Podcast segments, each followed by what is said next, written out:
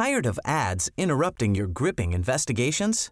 Good news. Ad-free listening is available on Amazon Music for all the music plus top podcasts included with your Prime membership. Ads shouldn't be the scariest thing about true crime. Start listening by downloading the Amazon Music app for free or go to amazon.com slash true crime ad free. That's amazon.com slash true crime ad free to catch up on the latest episodes without the ads. We like to think that those who kill will eventually be hunted down, caught and brought to justice. But as we know, this isn't always the case. Some serial killers evade capture for years or even decades, and some are never caught. It could be argued that most are never caught. Thankfully, there are those who are, but their victim count is heavily debated and considered much higher than what they are charged with. Will justice ever be served?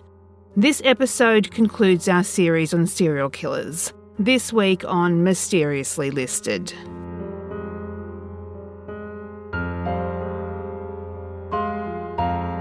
Number 3 Amardeep Sadar.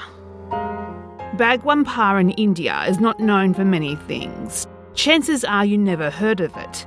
I know I hadn't before researching this episode.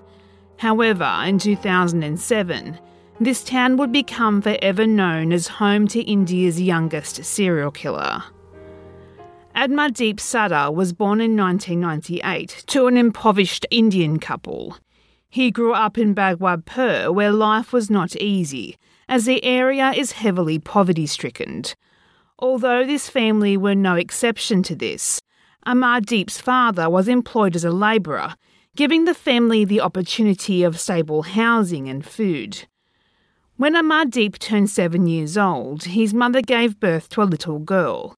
This would be when Amardeep's behaviour took a sadistic turn.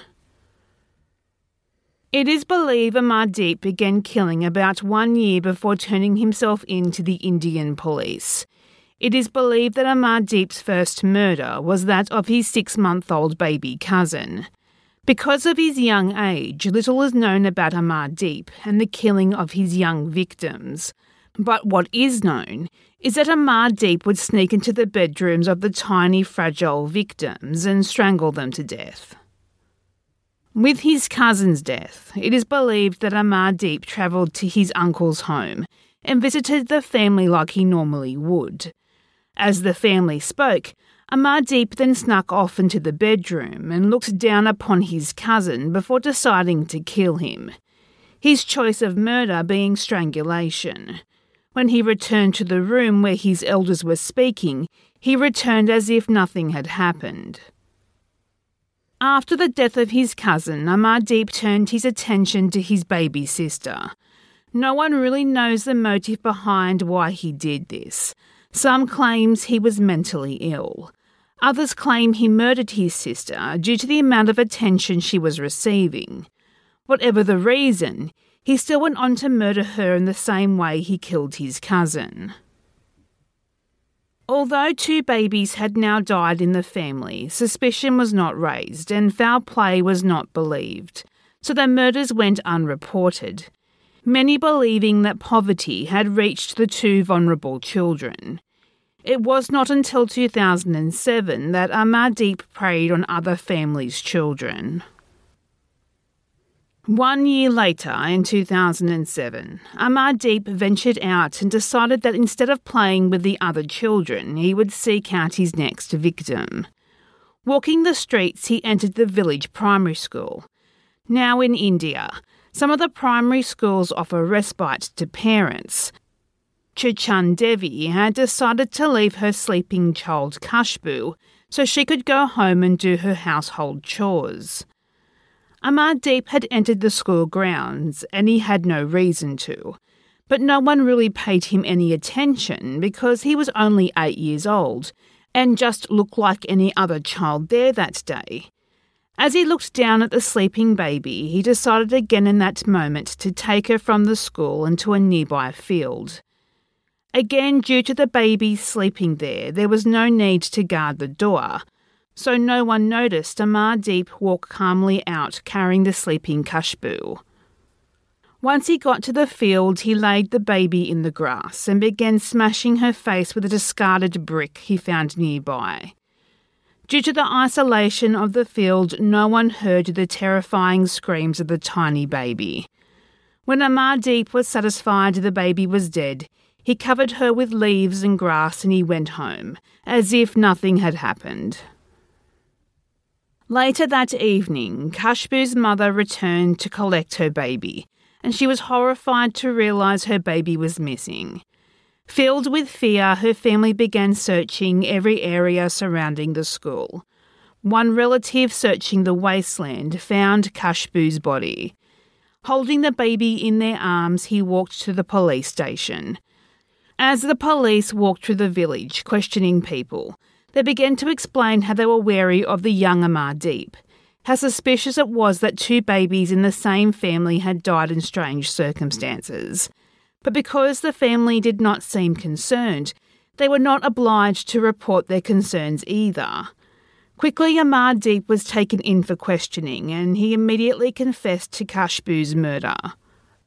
And he didn't only confess, he provided a graphic and in depth description on how he killed the baby. Quote, She was sleeping in the school. I took her a little away and killed her with a stone and buried her. Unquote. Soon after this, it was easy for the police to gain a confession from Amardeep about the death of his sister and cousin. His mother, though, was adamant that her son did not understand the difference between right and wrong, but the police did not agree. They asked him outright if he knew what he was doing when he killed the other children. According to reports, Amardeep just smiled and asked for a biscuit. The police decided that they had enough evidence and charged the eight year old with three counts of murder. Because of his age and his mother's insistence that he did not understand what he was doing, he was assessed by three psychologists. One doctor highlighted that he believed Amardeep was suffering from conduct disorder. Another believed he was a sadist who found pleasure in injuring others. In the end, though, it seemed the diagnosis of the conduct disorder won out, and it was recommended that Amardeep was treated with medication. However, due to poverty, his family could not afford this, and therefore Amardeep remained untreated for the majority of his childhood. According to Indian law, Amardeep could not be incarcerated, and it was concluded that he was too young to be punished, but he did need some form of treatment before he was allowed back on the streets.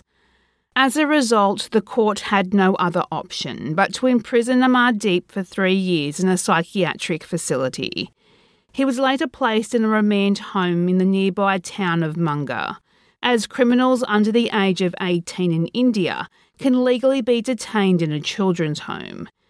The reason we know this is because in 2015, when Amardeep turned 18, he gained his full freedom back. It is most likely that Amardeep is now living under a new identity somewhere in India.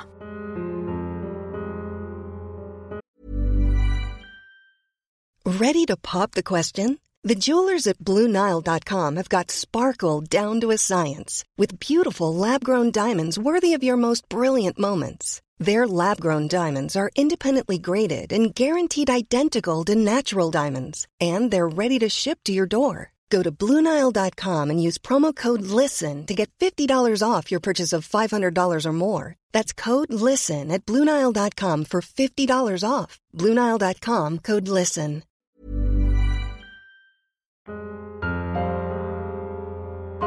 Number 2 The Connecticut River Valley Killer. On September 24, 1978, 26 year old Kathy Millican was visiting the Wetlands Reserve in New London, New Hampshire to do some bird watching. When she did not return that night, her family reported her disappearance. Kathy's body was found the next day, not far from where she was last seen taking pictures of birds. She had been raped and stabbed more than 20 times. The next alleged victim was 37 year old Mary Elizabeth Critchley. She was last seen hitchhiking near Farmington, Massachusetts. She was heading to Waterbury, Vermont, but never made it there. Her body was found in a wooded area on August 9, 1981, in Unity, New Hampshire. Due to the level of decomposition, the medical examiner could not determine cause of death. And because of the lack of cause of death, police could not know for certain if Mary Elizabeth was actually one of the Connecticut River Valley killer victims. Nevertheless, there were no further murders attributed to the Connecticut River Valley killer. Instead, another serial killer stalked the same area between 1979 and 1983 a man named Gary Lee Schaefer, who murdered three girls in Springfield, Vermont. He would be sentenced to 30 years to life in prison. In January 1984, the Connecticut River Valley killer started hunting again.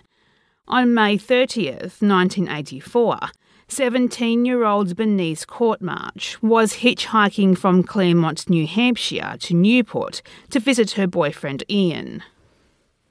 Her skeletal remains were found two years later, on April 19, 1986, near Newport.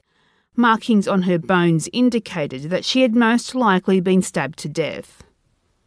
On July 22, 1984, 26 year old Ellen Fried was talking on a payphone outside of a store in Claremont.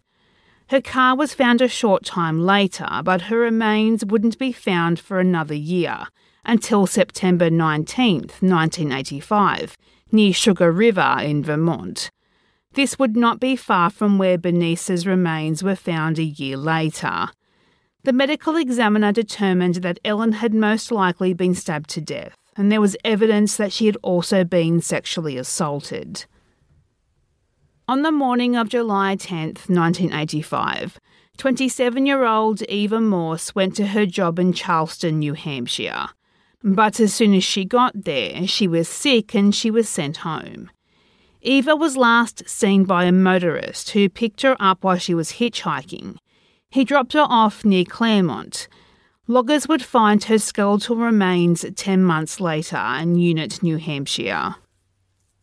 Her skull had markings from knife wounds. This led the medical examiner to list her cause of death due to fatal stabbing. On April 26, 1986, 36 year old Linda Moore of Saxton River, New Hampshire, was home alone. When her husband came home from work, he found her murdered in the kitchen. She had been stabbed over 30 times. After killing Linda, the Connecticut River Valley killer went dormant for the rest of the year. On January 10, 1987, he would recommence his reign of terror again. On this day, 36 year old Barbara Agnew was skiing in Stratton, Vermont, before driving towards her home in Norwich. Her frozen remains were found nearly two months later near Hartland, Vermont. She had been stabbed multiple times in the neck and lower abdomen. There was at least one last attack that occurred on August 6, 1988. 22 year old Jane Boroski, who was seven months pregnant at the time, Jane was sitting in her car in a store parking lot in Keene, New Hampshire. A man approached her car and, without warning, he grabbed her and dragged her out of the car. When she fought back, the man pulled out a knife. When Jane asked why he was attacking her, he said, quote, You beat up my girlfriend. Unquote. Jane begged for her life, saying she did no such thing that she didn't even know who his girlfriend was. The man replied, quote, Isn't this a Massachusetts car? Unquote. Jane said it wasn't, and she pointed to her license plate, which displayed New Hampshire tags. This confused the man, and he released his grasp. Jane thought he was about to walk away before he lunged at her, stabbing her in the stomach multiple times. Amazingly, despite being stabbed 27 times, both Jane and her baby survived. She gave birth two months later to a little girl, who did develop a mild case of cerebral palsy, but she was otherwise healthy. Jane described the car the man was driving as a Jeep, and she could recall the first three characters of his license plate. She also could describe her attacker, and the sketch was widely circulated. But unfortunately, none of her information would lead to any arrests. Over the span of a decade, the Connecticut River Valley killer claimed the lives of at least six women, many of who were stabbed in the head, the neck, and lower abdomen. There are several suspects in the case, but the prime suspect is Michael Nicolo. Nicolo had a history of violence and murder. When he served in the Vietnam War, he and seven other men were accused of killing 30 civilians. He was held in the stockades for six months before the charges against him and the other men were dropped. Besides his alleged wartime atrocities, Nicolo was also an abusive husband. In 1988, his 22 year old wife, Michelle Nicolo, had already left him several times. But by November 1988, they were back together again. Then, without warning, Nicolo, Michelle, and their two children disappeared. When Michelle's mother went to the family's home in December, she discovered the Christmas tree was set up. There were presents under the tree and there was food in the kitchen, but the family were nowhere to be found. Michelle's mother hired a private investigator to find the family. The investigator tracked Nicolo and the couple's two children to Florida but Michelle was not with them. When the private investigator called Nicolo, he denied knowing Michelle before changing his story, claiming she had run off with a Colombian drug dealer. After the call, Nicolo and his new wife Eileen moved to Georgia.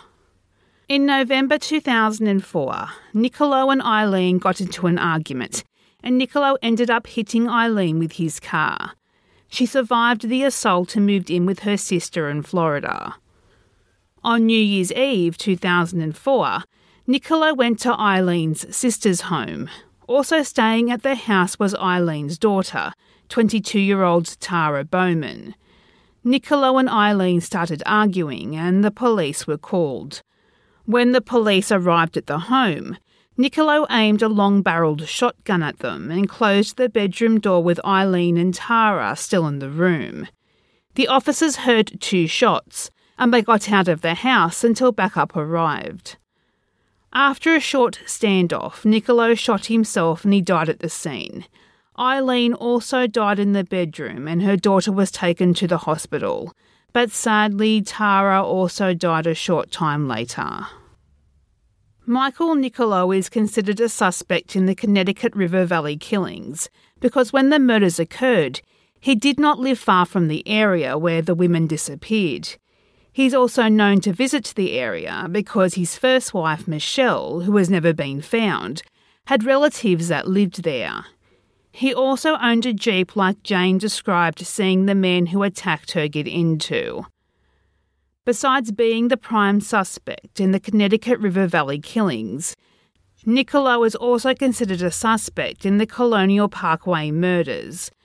Between 1986 and 1989, four sets of couples were murdered or had disappeared.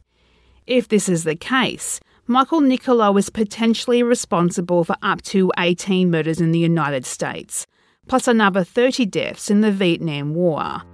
But unfortunately, there is no physical evidence connecting him to the Connecticut River Valley killings, and the case is currently cold.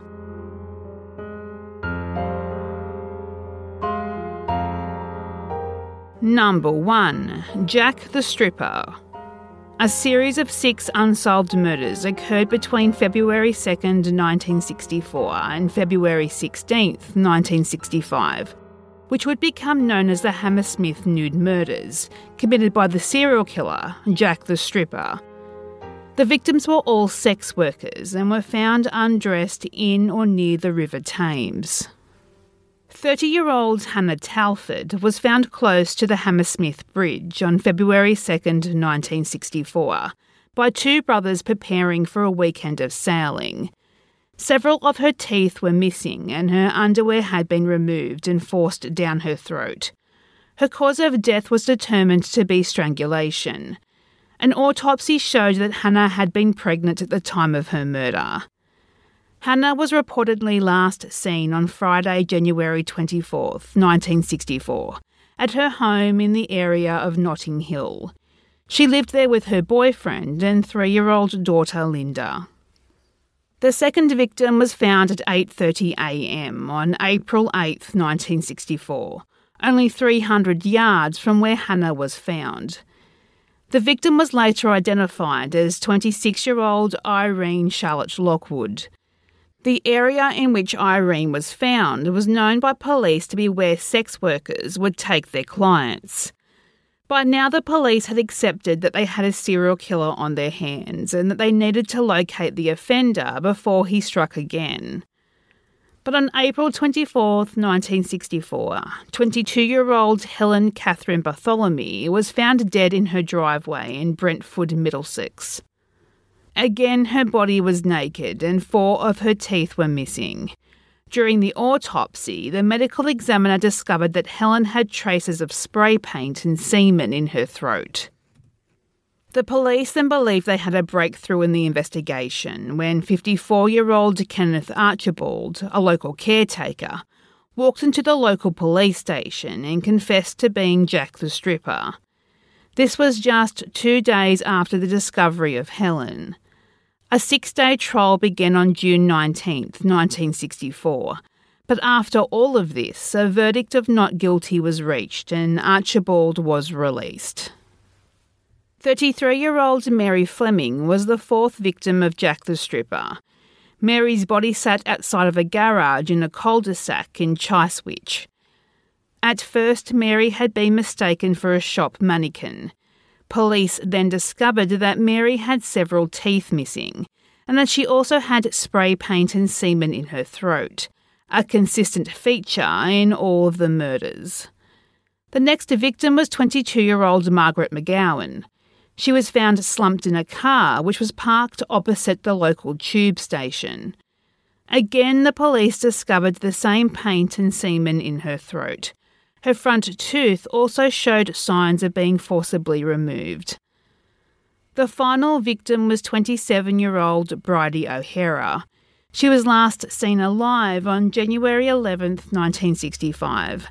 Her body had been dumped in some undergrowth in Acton, where it would be discovered on February 16, 1965. Unlike the other victims, the autopsy determined that Bridie's body had been kept for some time, before being dumped in the location in which it was found. During the investigation, police did conclude that the spray paint found in the throats of some of the women were a match to that of a paint spraying shop located on the Heron factory estate. The semen in the throats also concluded that the women had died of choking while performing fellatio on the killer. The pathologist also determined that the removal of teeth could be a sign that the killer performed further fellatio once the women were dead. Through the investigation and mounting evidence, the police were able to reduce their list of suspects down to three. One of the suspects was a married security guard, but he suicided in June 1965 when the constant scrutiny from police and the media became too much. After his death, the police searched his home and found no evidence to suggest he was the killer. Another suspect was Tommy Butler. Tommy had gained a name for himself as the detective who led the Great Train robbery investigation. He lived locally to Hammersmith and was unmarried. Another reason he was suspected was that he was a detective and he would know more than anyone how to deceive and how to evade detection. However, to date, no one has ever been arrested and charged with the Hammersmith nude murders as Jack the Stripper.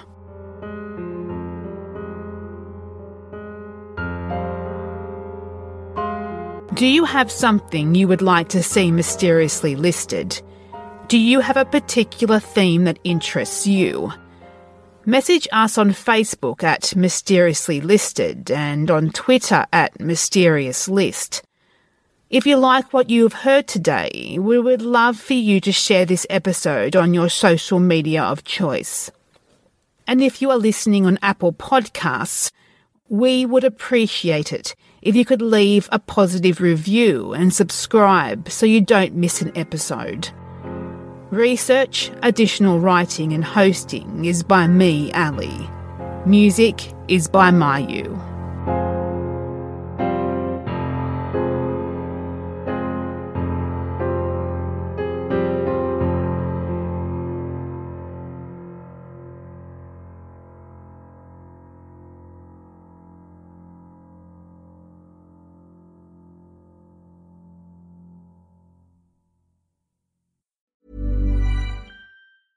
Tired of ads interrupting your gripping investigations?